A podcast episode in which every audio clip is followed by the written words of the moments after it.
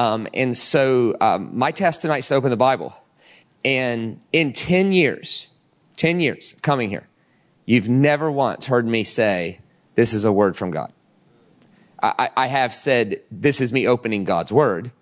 And then my interpretation of what's going on, and I sort of like leave it with you. At least that, that's what I try to do. I try never to be a coercive sort of person or definitely not a manipulative person at all. I'm just simply saying that what's on my heart tonight is weighing on me so heavy. I'm still not going to say this is thus saith God. I'm just very careful not to do that. I will say I have a deep inner knowing that we had better get this. And I'm begging you, I'm begging you to give me your full attention for the next 40 minutes or so. And more than that, I'm begging you to respond. Because I'm telling you, if we don't get on board with what I'm going to share tonight, we are going to get left behind. Uh, let me set up the story here. Um, so the reason I wrote this sermon was twofold, and they happened to coincide accidentally.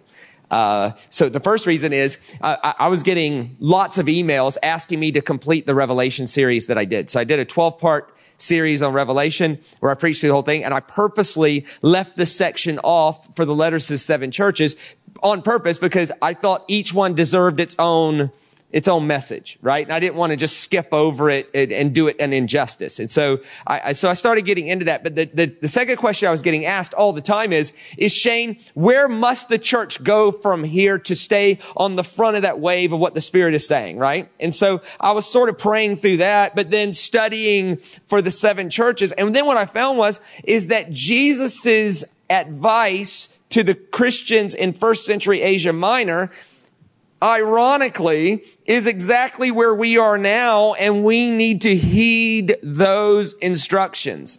And so, um, I want to open up the first letter.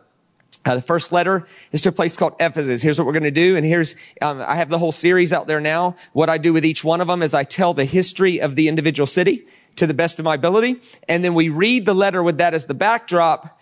And what we'll find in each letter is that Jesus is speaking specifically to that city situation and he's letting them know something about their situation that they know he's not far away somewhere else, but rather he's walking amongst our broken story. And it's quite a moving sort of thing um, once you see it. So this is the letters to seven churches. This is the first one. It's, it's a place called Ephesus. This is Revelation chapter 2, verse 1.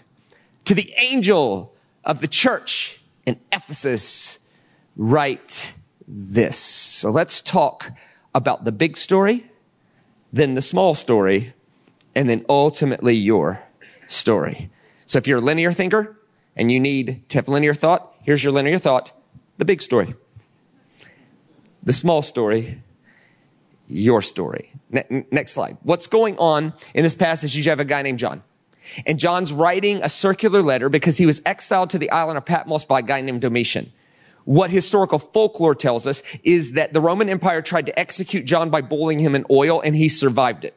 They were reticent to try to execute him again. The idea is, is that if you survive a government mandated execution twice, people might start thinking God is on your side. And so Caesar just wanted to get rid of him and said, put him on an island called Patmos. So here's this half-boiled guy out in Patmos and he's irritated and he's writing a letter that's going to circulate to the seven churches of Asia Minor. Real people at a real place, at a real time, in a real moment with real struggles. And there's nothing magical about the order of it. If you look at the mail route of the day, it just follows the mail route. Okay. And so the first place that would have, that would have stopped is, is, is Ephesus. It's just John's in exile because of Domitian. We'll talk about him in just a second. John's in his seventies. He's been following Jesus since he was a teenager. So what's moving to me about this is 60 years after Jesus has ascended, He's still speaking into our right now. And that's really important that Jesus is not a God that exists outside of our broken story. Rather, he's indwelling the broken story with us to make a better narrative. Now, the pattern you find in each of the seven churches, next slide, is this. There is a commendation for what they're doing that brings life. So Jesus says, Hey, I like this. Hey, keep going with that. But then there's often a correction about things, something they're engaging in that brings death. And what you find when he corrects them is it's not about shaming or criticizing or banishing or judgment in that, that sort of holy courtroom. set. It is, hey, there's a better narrative here. I'm inviting you to participate in that because he always ends the letter with this offer of restoration and reconciliation for the consenting wise. Now, even in Laodicea, where he's like, I'm looking at your life and I want to throw up really.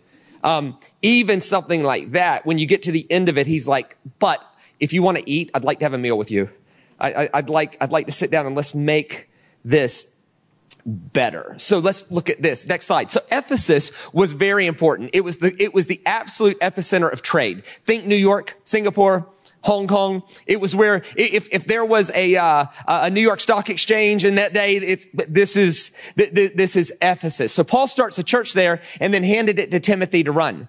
The central marketplace was called the Agora. It's where we get the word agoraphobia from. It was, it was where, and when I say central marketplace, I'm not talking about Toowoomba Grand Central. I'm talking about the world marketplace. So whether you came from the East, China, India, or whether you came from the West, modern day France, place like that. They would come and they would buy, sell, and trade in the Agora and get products that they didn't have back there. And then they would take it back and sell it at a profit. It was the center of global trade, which means Domitian loves it. Next slide. So, so Domitian, before you could buy and sell, you had to give an offering of money and incense to the gods and particularly Caesar.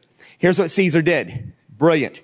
He built a toll road on the global marketplace highway by demanding that he get a small percentage of the sales before they even happened, just for the divine privilege of having the son of God be the ruler, right? Brilliant. It would be like this. Imagine if you got one cent for every MasterCard transaction done at Grand Central today. That, that would be all you would need, right? So, so Caesar sets this thing up and here's what he does. He builds a temple to his own honor um, because he's God. Why wouldn't you? The Roman historian Virgil said, "In the fullness of God was found in Caesar no other name on earth by which men can be saved other than the name of Caesar." These guys were narcissists like you cannot believe. He built four churches, ecclesias, outside of the agora, and he inscribed his mightiest deeds on stone tablets there. And every morning and every night they killed a red heifer cow, I guess. They killed a red heifer and then they burned it on this altar that created this ash underneath just to say, Caesar, you're our provider. You are our portion. You are our deliverer. Caesar, we honor you. And of course, you got this pot of ash. So when people were coming from the east or the west, what Domitian said is you had to first go and give an offering of incense and money to the gods and namely me. This was a genius, genius financial plan to line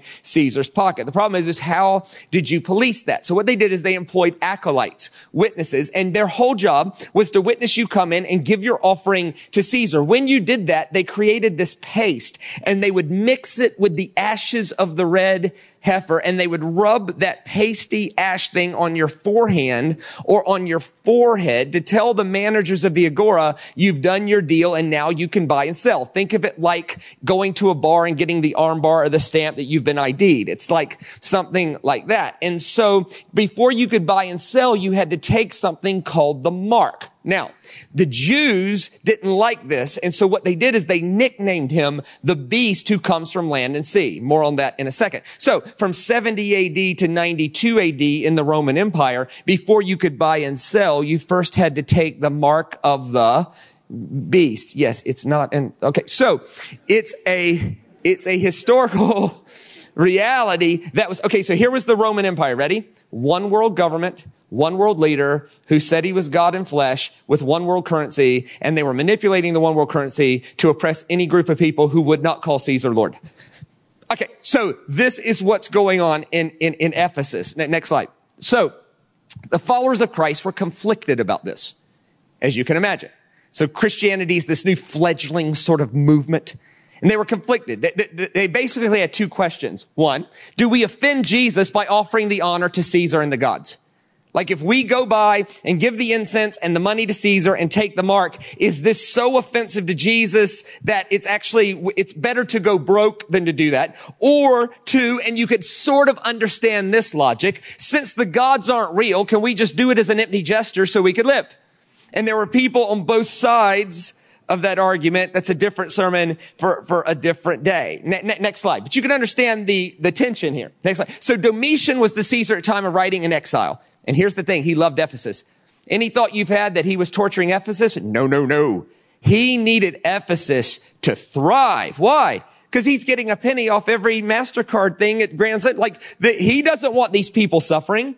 He doesn't, he wants them to win. And Ephesus, it's like my, you scratch my back, I scratch yours sort of thing. Ephesus wants Caesar to still think they think he's awesome. So all over the Roman Empire, these people built cities just to honor Caesar, like Caesarea Philippi, literally a, a city built for Caesar by Philip, right? Like it is, it, these guys built churches and temples and columns and honor. Essentially, Caesar, keep giving us the government benefit and we'll keep giving you your your portion and we're going to all get rich over on the back of the lower class. This was a brilliant business plan if you were in the upper class because nothing was lining his pockets like Ephesus. So they built these temples to honor Domitian. Uh, n- next slide. So, so he demanded the people call him Lord and God. As a matter of fact, historians have found letters between him and his wife. He made his wife call him my Lord and my God. What a winner, hey. The, the, temple's architecture was built to show Domitian's lordship. What he did is he had all these other gods and he built a ceiling over the top of them supported by columns that on top of that ceiling, he put a 28 foot high statue of himself. And he said, see, not only am I the king of kings, I'm the lord of lords. I'm the God of gods. And if I wasn't the God of all gods, those gods would have stopped me. Now, of course, most people bought this except for Jewish people who just thought they were statues, right? But, but if you could picture this, ne- ne- next slide. So, so the, from land or by sea, he was the beast who came by land or by sea. Here's the reason. Domitian's temple dominated the skyline. It was 50 foot high with the 28 foot high statue on top of that. Now for us today, that's sort of like, oh, that's a middling sort of thing. But in that day, with that architecture, with that technology, 50 foot high with a 28 foot statue over the top of it with an extended fist of that, that was like a marvel. That was unbelievable. So if you're coming by boat in the Mediterranean Sea, if you're coming by land from China, this thing is the first thing you would have seen. Next slide. Now Domitian has a problem. Domitian had a son die at 10 years old. Now this sort of hurt his God claims, right? Think, think about it. If you're God, you can't save your son. What kind of God are you? If you're a God that can't save his son from illness, you mustn't be God. So Domitian has to get in front of this. So he creates a narrative. Here's what he says. I've spoken to the gods of the sky and the gods of the sky needed my son who, if Domitian, think about it, if Domitian is God, his son would be the son of God. That, that the gods of the sky needed my son's help in the heavens, holding the seven stars in place. In, in, those days, they believed that there were seven main stars that were the forces behind everything on earth continuing to, to, to move. Now, here's the question. How do you get word from Spain to India that your son has died, but that doesn't mean you're not God. It means you're participating with the gods to allow your son to be sitting on top of the world holding the seven stars in place. So if you wanted to do that, you would print it on money all Roman announcements was on the money. Why? Because there was no newspapers, no printing press. Town criers are highly unreliable. There's no social media. There's no news. And so in those days, if you lived in rural communities outside the capital city, you had to wrestle with is what we're hearing. You would hear stuff like wars and rumors of wars and things like this. And you had to wonder, is this real news or is this fake news. Now, because we're so technologically advanced today, we don't have to deal with that at all. But back then, you had to wonder, is this real news or fake news? And so the Romans said, if it comes on money, it's real. So if you got a new coin and you hadn't seen it before, your job was to call your whole community together. So if you lived in Goondiwindi, right? And a new coin shows up, your job was to get all of Goondiwindi together. Say, hey, I've got a message. So Domitian gets out in front of this. And he says, Hey, my son is sitting on top of the world holding the seven stars in place. Let me show you the coin showing this. Next slide. This is, oh, there it is. This is the Domitian coin on the, on the left there. You, you have a, uh, I don't know, half Native American looking picture of, um, D- Domitian there. And then, and then on the right, you, you have his son. That's his, that's the tail side of the coin. And if you start at about 10 o'clock or 11 o'clock and go that way, it says Domitian, God our savior. And so what you have is you have the son of God sitting on top of the world, holding the seven stars in place. Remember that. That will be important in a second. Next slide. So the goddess of the region was a goddess named Artemis. In Ephesus, there was 14 different temples to different gods, but the main one was Artemis. She's also known as Kibbalah or Diana. There was 127 marble pillars going around the circumference of the temple. The temple functioned as the bank. It, the temple of Artemis controlled who got financing and who didn't. Can you imagine having that much power? That whether you got money or not was tied directly to whether you did the rituals that Artemis demanded. If you have that kind of power, you could demand people do anything to get financing. We talked about this, I think, Sunday morning. I'll show you. This is uh, my friend, my friend Slater, who does nothing but make my life better. He found a better picture of Artemis than I showed. That's that. There you. There's Artemis. There, isn't she something? Hey, she was the guy, as you could see, because it's a better resolution picture. Um, her underside there is filled with small animals. She was the goddess of the protection of small animals. She was also, I don't want to be rude, but she's obviously got a lot of nourishment there on her front there, you know. Because even when they're 3,500 years old and made of stone, a 20 breasted woman is frankly awesome. So she was the goddess of nourishment, the goddess of the hunt. Some places she was called the goddess of groceries, like that, like that kind of thing. Like it's, it's, um, essentially, uh, would you like food? Would you like fertility? And would you like to be saved in childbirth? And would you like your basic needs met? Uh, I'm your answer. Eh, of course, if that's the kind of power you're wielding, what, what could she demand? Anything. Might it be relevant that she was the goddess in charge when Paul said, I do not permit a woman to have authority over me? Maybe that matters. Maybe that's not anti-women. Maybe that's pro the anti-oppression of men by a female goddess. Because part of what she demanded was outdoor debasement of men and mutilation. And in some cases, the self-castration to offer your testicles on the altar of Kibbalah so that she will provide you food. Amazing sort of oppression.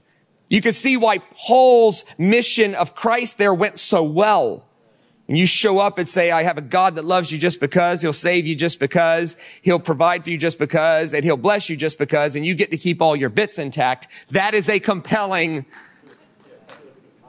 message, right? And so they had all this power, big time, and it was debasing to humanity. Uh, next slide. So she was the goddess of the hunt, food, and child, but they required the slaving was great as Artemis of the Ephesians. Just stop for a second. Let's think about this. Could you imagine being a lampstand, a representative of Christ in that city? Like, if you think Toowoomba's hard, you don't understand how hard it is for Christians these days. what? Like, like whatever your problem is with Palaszczuk, she's not Artemis. She's not wielding that kind of control and horror. Then there was the, there was the history of Artemis. Because all the gods have a history. You got to wonder where they came from, right? Here's the history of Artemis. Next slide. So Artemis was known as the Lady of Ephesus. Here was what they said, that she was born by descending from heaven. And when she descended from heaven, she landed on the tree of life. And so what they did is they built her temple on the site of the landing on the tree of life, and they called her temple paradise. Here's the problem. For who? Who is her rule pro- producing paradise for? Only the top class. Everybody in the underclass is showing up debasing themselves just to get her to give them food. And man, the debasement is worse than you can imagine. There was horrible things going on underneath the temple to Artemis. There was the legal, systemic um, government sanctioned raping of lower class children by upper class adults in the name of dual souling to, in order to be like Caesar. Like it was horrible. I'm going to show you a picture. And if you know what this is, please don't shout it out because this is an internal sort of exercise. I want to show you a picture that I want you just to look at for 10 seconds and think, what is that? I'll tell you where it is. It is a marble slab on the, on the, on the sidewalk or on the floor just outside the back door underneath the temple to Artemis. So this was a slab at the entranceway to the back entrance of the temple of Artemis. And there's all kinds of things going on here, but there's two main things. I want you to just look at that and think, I wonder what that is. You, you see two obvious things there, don't you? You see a foot, a, a, quite a small foot, actually. And then you see a hole up at the top. You know what that was? If you've ever been to Dream World or Movie World or Disney World, and you're on, get on, get on a big roller coaster, normally in the line, there's a character or some kind of height thing, right? Like at Disney, it's Mickey Mouse saying, you gotta be this tall to ride this ride. That's what that is. In order to participate in the government sanctioned sexual assault of lower class people, you had to meet two requirements. One, your foot had to be bigger than that foot. And two, you had to have a coin to put in that hole. In other words, if you were old enough and you could afford it, you could play here. Again, whatever you think is government oppression, it is paling in comparison to that. That is shocking debasement and oppression at a level unseen to mankind. To, this is just unbelievable. Are, is sexual assault and sex trafficking of children happening today? Yes, it is. Horribly, but it's illegal. And if you get caught, you will go to jail. This was out in public for everybody to see. This was Ephesus. Now, that is my best effort explaining the history of Ephesus, the big story. Now let's look at the small story. Let's look at Jesus' letter to the Ephesians and ask, hmm, I wonder if this helps us. Next slide. To the angel of the church at Ephesus, write this. These are the words of him who holds the seven stars in his right hand. that is an in your face confrontation. It's like, no, no, no, no. Domitian says his son's the son of God holding things in place. What a load of baloney. I'm the one holding the seven. This is not something to just read over. The, the Ephesian Christians would have been like, yeah, get you some of that. Who holds the seven stars in his right hand and walks among the seven golden lampstands. A reference to the seven churches. In other words, I'm not a God that sits above the broken story. I'm walking amongst the broken story to, to make a better narrative out of it. I know your deeds. Your hard work. Here comes the commendations. Your hard work, your perseverance. I know that you cannot tolerate wicked people. In other words, even if it meant you went broke, you're not going to participate in the sexual assault and debasement of the Artemis cult. Good job. Like, seriously, you got to draw the line somewhere. And, and, and the intentional and systemic sexual assault of minors who are just simply lower class people than you, that is not okay. And I commend that. Like, hey, good job. Good job. Keep going. Sorry. Next slide. That you have tested those who claim to be apostles, but are not, and found them false. I'll explain that in a second. You have per- you persevered and have endured hardship for my name and have not grown weary. Yet I hold this against you. Like you, you'd think, man, these guys are doing pretty good here, right? But then Jesus is like, come on, man, we got to get this one thing right. There's something missing here. Watch what he says. This one thing against you. You've forsaken the love that you had at first. Consider how far you've fallen. Let's stop for a second and think about that. Can you imagine living in Ephesus with all that going on? It would be very easy in trying to stand up against wickedness that you would get a bit cynical and loot and get a bit hard and lose your ability to love people. That's what happened in this story.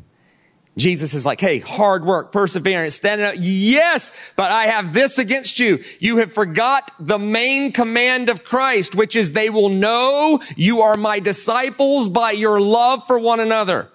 And this is my command I leave you to love each other and to love God. And then he says it again. Actually, if you love God and love people, that's the way. But if you can't love God, just love people. God can handle it. Like it's that. It's this new command I give to you. Love each other. Do not be people consumed with, with being right about one verse. Be people consumed with fulfilling scripture by doing unto others as you do. He's essentially Jesus is fitting his modus operandi. Hey, I commend you for this, but all of this without love, it's like you're a clanging cymbal. There's something wrong going on here. Next, next slide. To the one who's victorious, I'll give the right to eat from the tree of life, which is in the, notice this. I'll give the right to eat from the tree of life, which is in the paradise of God. Well, wait a minute. You, you mean Artemis didn't actually land on the tree of life and her temple isn't paradise? This is like, in your, like, again, just look at the fruit of it. Paradise. In what, on what planet is that paradise for anybody other than the first class people? It's utter debasement for everybody else just to get their basic needs met. This is not just something to read over. This is, this is Jesus going, they're feeding you a bunch of lies. And I'm telling you, there's a better way to do this. Now, the big story, the small story. Now let's spend the rest of the time examining what's happening in us right now and how should we respond. And I'm begging you, so critical. Please, if you've tuned out, tune back in and please respond to what Jesus is saying here. Next slide. This is a massive confrontation to the claim of Caesar. Jesus is saying Domitian's not the center of the universe. He walks amongst the lampstands, not sitting up above the story, but actually in the story. And here's how he commends them. He knows what they're, what, what they're due. Next slide. So he commends them for hard work. Where's the church going from here? Well, first, it's going into a season of hard work and it should. Two years of lockdowns and, and, and, and unpredictable scheduling and the temptation is going to be to engage back together with a soft entry. That is not the way. The way is to bend our life to the yes response and to engagement and to get after it.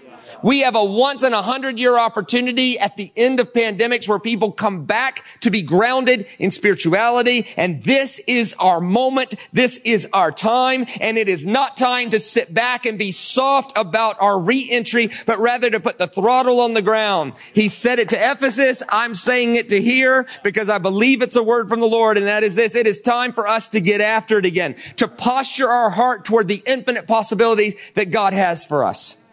The second thing he commends is perseverance. Can, can you imagine the constant pressure every day to participate in the Artemis cult or the imperial cult? It would have been horrible. And they really, you couldn't really speak out about it. You die.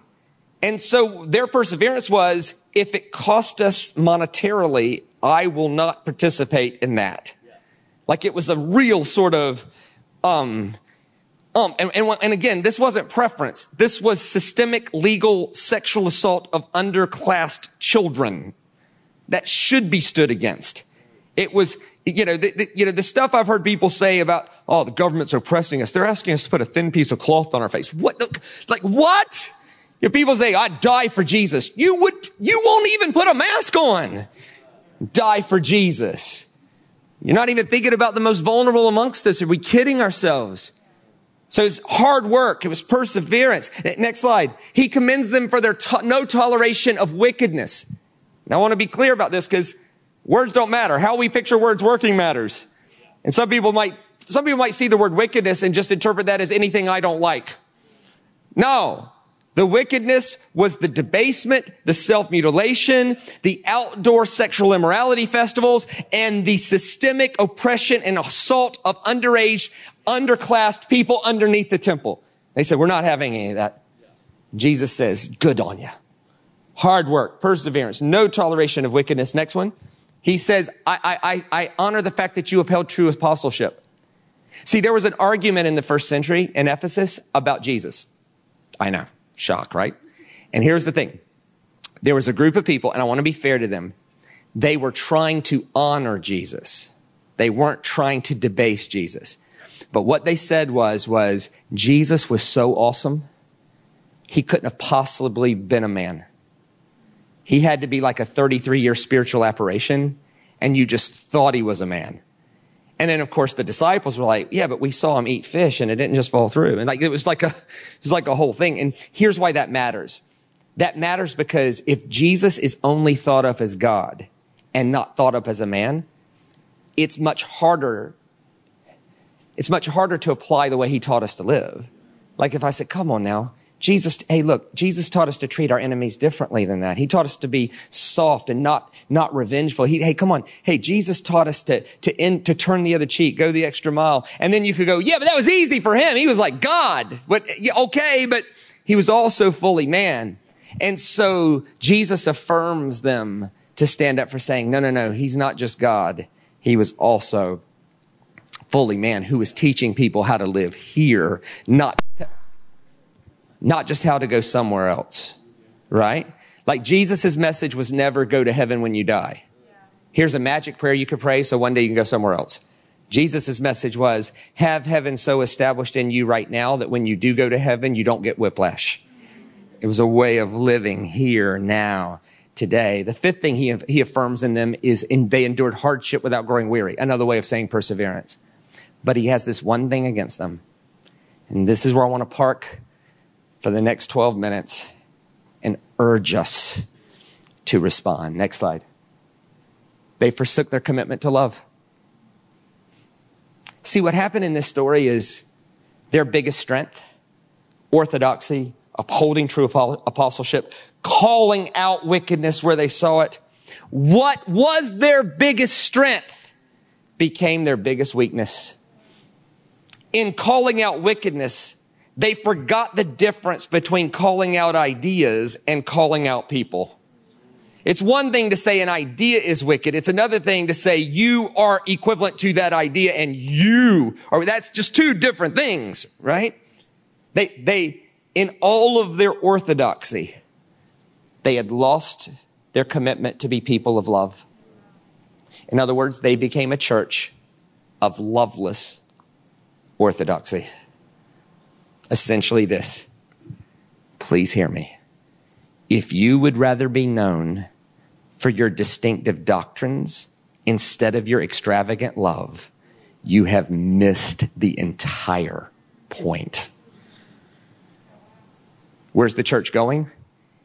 There's going to be a massive move away from a focus entirely on orthodoxy and a move to orthopraxy or right practice, loving practice we need to lose our love affair with our 24 beliefs and our bullet points on our pamphlets and gain a love affair for our brothers and sisters in our community. We need to lose our love affair with our preferences and gain a love affair for, for our community. We need to lose our love affair to freedom for freedom's sake and gain a love affair for protecting the most vulnerable. We need to lose our love affair. The church of Jesus Christ cannot afford another season where we love our doctrines more than the people.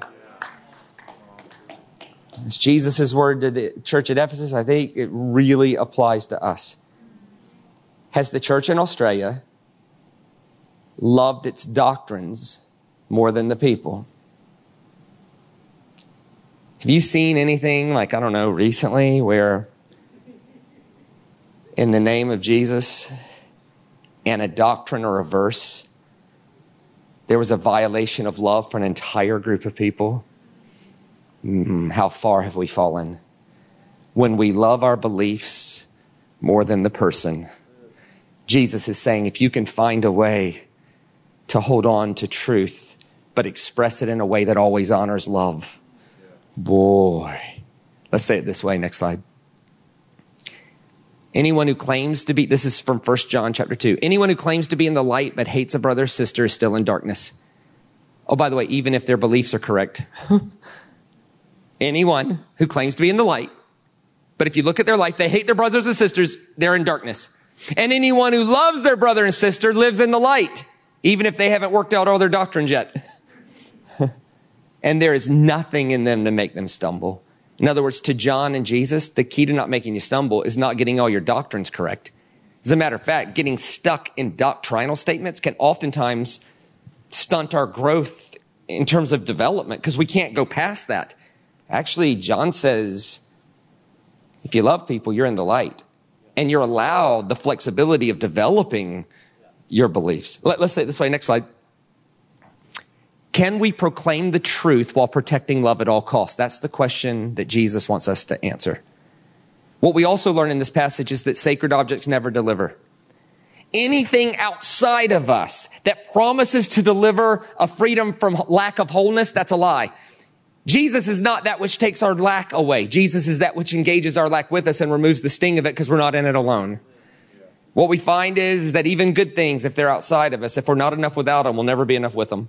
Artemis didn't deliver. Stars don't deliver. Domitian doesn't deliver. Financial freedom doesn't deliver. A, a true tree of life is found in the center of Christ and his lampstand. What's Christ's lampstand? Us. A, peop, a Jesus people for the sake of our world. In this specific case, Toowoomba, Australia, whatever mission. Like, like, like the, tr- the true tree of life and the true paradise of God is found in a Christ group of people, a body of Christ who are prioritizing love over whatever they think their beliefs matter. It's a group of people who prioritize people more than the rules they can find.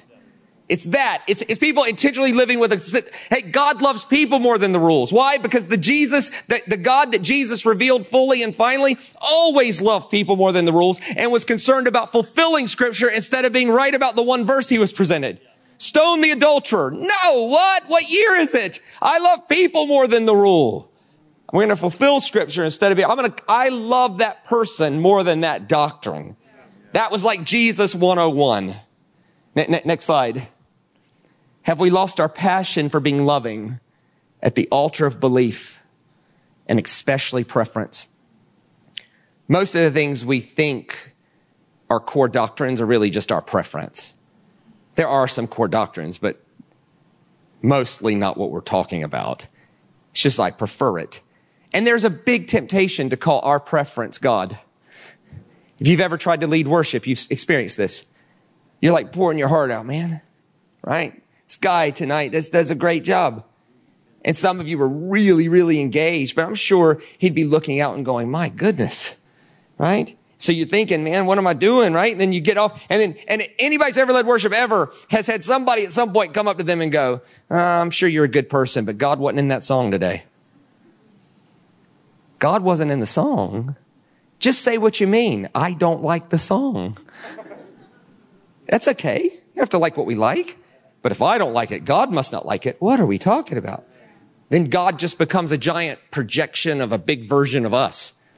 No, no, no, no, no. Like, have we lost our passion for being loving at the altar of belief? In other words, are we more in love with our doctrine than we are with the person? Jesus called us to love our neighbor as ourselves. Have we rationalized that away over what we perceive as orthodoxy? Where have we rationalized being unloving because it violates some verse we found? Jesus is like, what are you doing? Just look at how I lived. I wanted to fulfill scripture, not be right about it. You don't want to get the Bible right and Jesus wrong. That'd be terrible.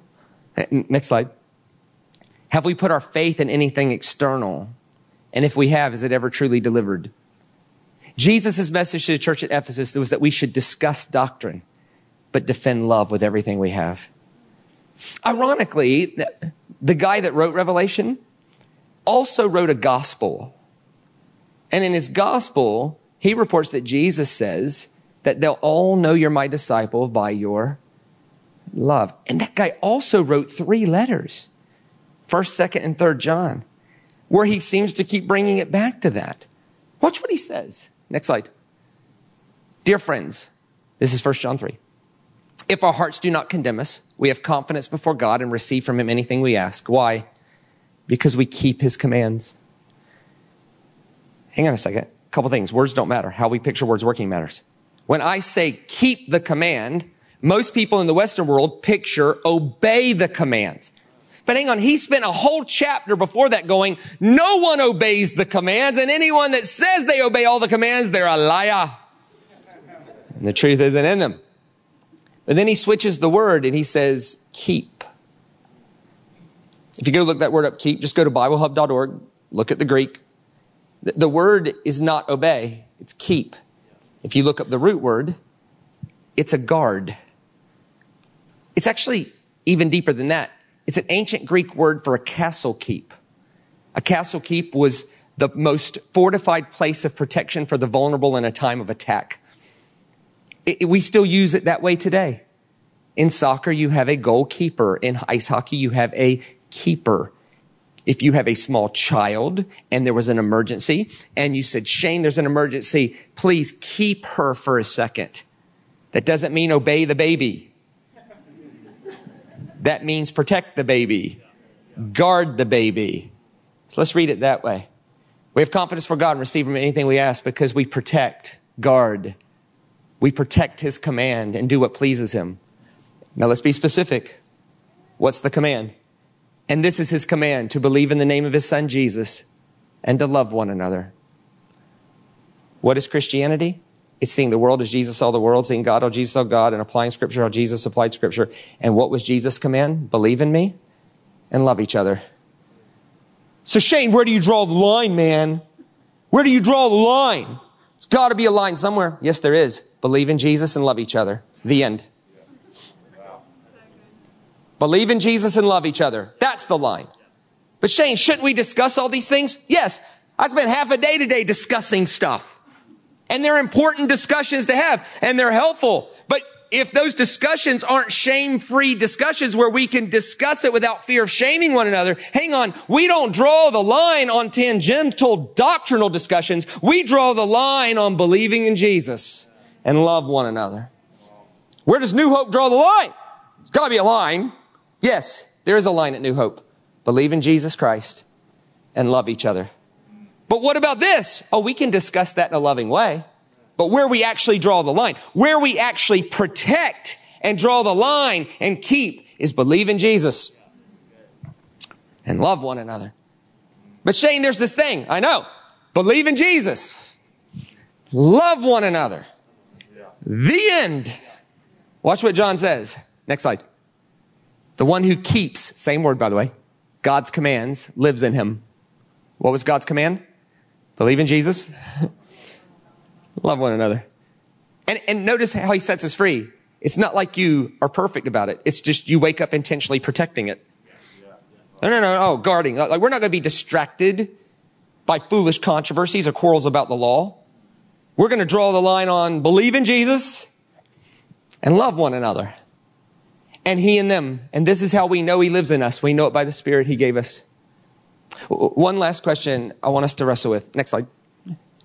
Is there any person that I need to rebuild the loving connection with despite a difference of opinion? Is there anyone in my heart I've canceled? Not because of belief in Jesus or love for one another, but because they disagree with me about this or that or this, or they wouldn't watch the YouTube clip that I sent them, or they didn't respond to this. Wait, wait, wait. Believe in Jesus. Is there any place, if the world sees us in conversation, may the Christ that holds us all together be glorified instead of us needing to be right about everything? What's Jesus' word for us? And I'm telling you, I'm begging you, please respond to this.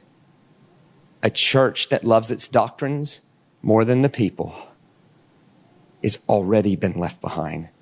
I could make a case they're already 2,000 years behind.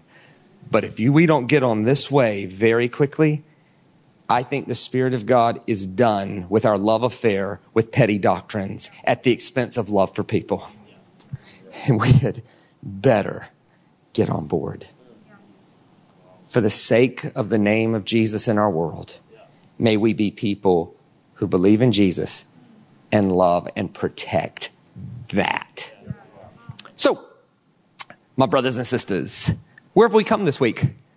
Well, we've come this week to a message that says we should bend our heart toward the yes response, not the no response, to engagement instead of disengagement, to saying yes to the infinite possibilities. We've come this week to understand that Christianity is not being an expert in climate, it's not being an expert in medicine, it's not being an expert in politics, and it's not being an expert in theology. Being a Christian is about seeing the world how Jesus saw the world, seeing God how Jesus saw God, applying scripture how Jesus applied scripture, waking up every day saying yes to the possibilities to make somebody else's life better by saying yes to the gift of God's breath today. And every second we spend on foolish controversies or quarrels about the law, we are not hallowing the name. We are profaning it, treating it as if it's common. That there are two ways to build our life on the back of a war horse or the back of a donkey. We do not want to say in the name of Jesus, but our life looks like Pilate. And may we, my brothers and sisters, approach the scriptures in a much more compelling way, uh, searching all three dimensions of truth and approaching it Christ-centered, genre-specific, non-static, incarnational,